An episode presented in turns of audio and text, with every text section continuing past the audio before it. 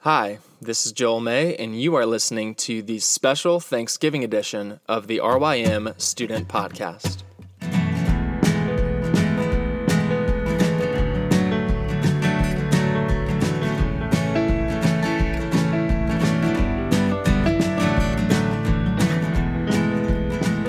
Across America today, we are celebrating the holiday Thanksgiving. And as Christians, we know that we have so much to be thankful for. Scripture talks about all the different reasons to be thankful. And the way that it often talks about it is by giving praise to God, worshiping God for all of the things that He has done and all of the things that He is still doing. So today, rather than just thinking about the American concept of giving thanks, we want to think about the biblical concept of giving thanks. And with that in mind, we wanted to read a few of our favorite verses about praising God and giving Him thanks.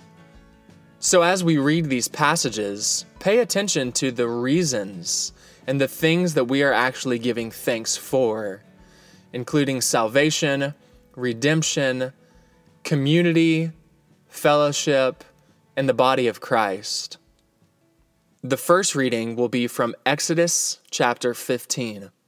Here's what it says Then Moses and the people of Israel sang this song to the Lord, saying, I will sing to the Lord, for he has triumphed gloriously. The horse and his rider he has thrown into the sea. The Lord is my strength and my song, and he has become my salvation. This is my God, and I will praise him my Father's God, and I will exalt him. Who is like you, O Lord, among the gods? Who is like you, majestic in holiness, awesome in glorious deeds, doing wonders? You stretched out your right hand, and the earth swallowed them.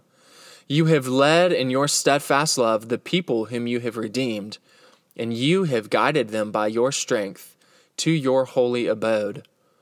You will bring them in and plant them on your own mountain, the place, O Lord, which you have made for your abode, the sanctuary, O Lord, which your hands have established. The Lord will reign forever. 1 Chronicles 16 28 through 34. Ascribe to the Lord, O families of the peoples. Ascribe to the Lord glory and strength. Ascribe to the Lord the glory due his name. Bring an offering and come before him. Worship the Lord in the splendor of holiness. Tremble before him, all the earth. Yes, the world is established, it shall never be moved. Let the heavens be glad, and let the earth rejoice, and let them say among the nations, The Lord reigns. Let the sea roar and all that fills it, let the field exult and everything in it. Then shall the trees of the forest sing for joy before the Lord, for he comes to judge the earth. O give thanks to the Lord, for he is good, for his steadfast love endures forever. This is from Psalm 100. Make a joyful noise to the Lord, all the earth. Serve the Lord with gladness. Come into his presence with singing. Know that the Lord, he is God. It is he who made us, and we are his. We are the people and the sheep of his pasture. Enter his gates with thanksgiving and his courts with praise. Give thanks to him, bless his name. For the Lord is good, his steadfast love endures forever, and his faithfulness to all generations. Colossians 3 12 through 17. Put on then, as God's chosen ones, holy and beloved, compassionate hearts, kindness, humility, meekness, and patience, bearing with one another, and if one has a complaint against another, forgiving each other. As the Lord has forgiven you, so you also must forgive. And above all these, put on love, which binds everything together in perfect harmony. And let the peace of Christ rule in your hearts, to which indeed you were called in one body, and be thankful.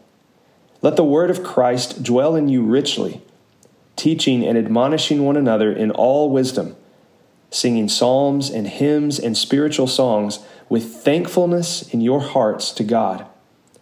And whatever you do, in word or deed, do everything in the name of the Lord Jesus, giving thanks to God the Father through him. I thank my God in all my remembrance of you, always in every prayer of mine for you all, making my prayer with joy, because of your partnership in the gospel from the first day until now. And I'm sure of this, that he who began a good work in you will bring it to completion at the day of Jesus Christ. It is right for me to feel this way about you all, because I hold you in my heart, for you are all partakers with me of grace, both in my imprisonment and in the defense and confirmation of the gospel. For God is my witness, how I yearn for you all with the affection of Christ Jesus. And it is my prayer that your love may abound more and more with knowledge and all discernment, so that you may approve what is excellent, and so be pure and blameless for the day of Christ, filled with the fruit of righteousness that comes through Jesus Christ, to the glory and praise of God. So, as you go throughout your day today, remember all of the things that we are called to give thanks for, all of the things that God has given us. Take time out of your day today to give thanks to the Lord for all of the mighty and wonderful things that He has done.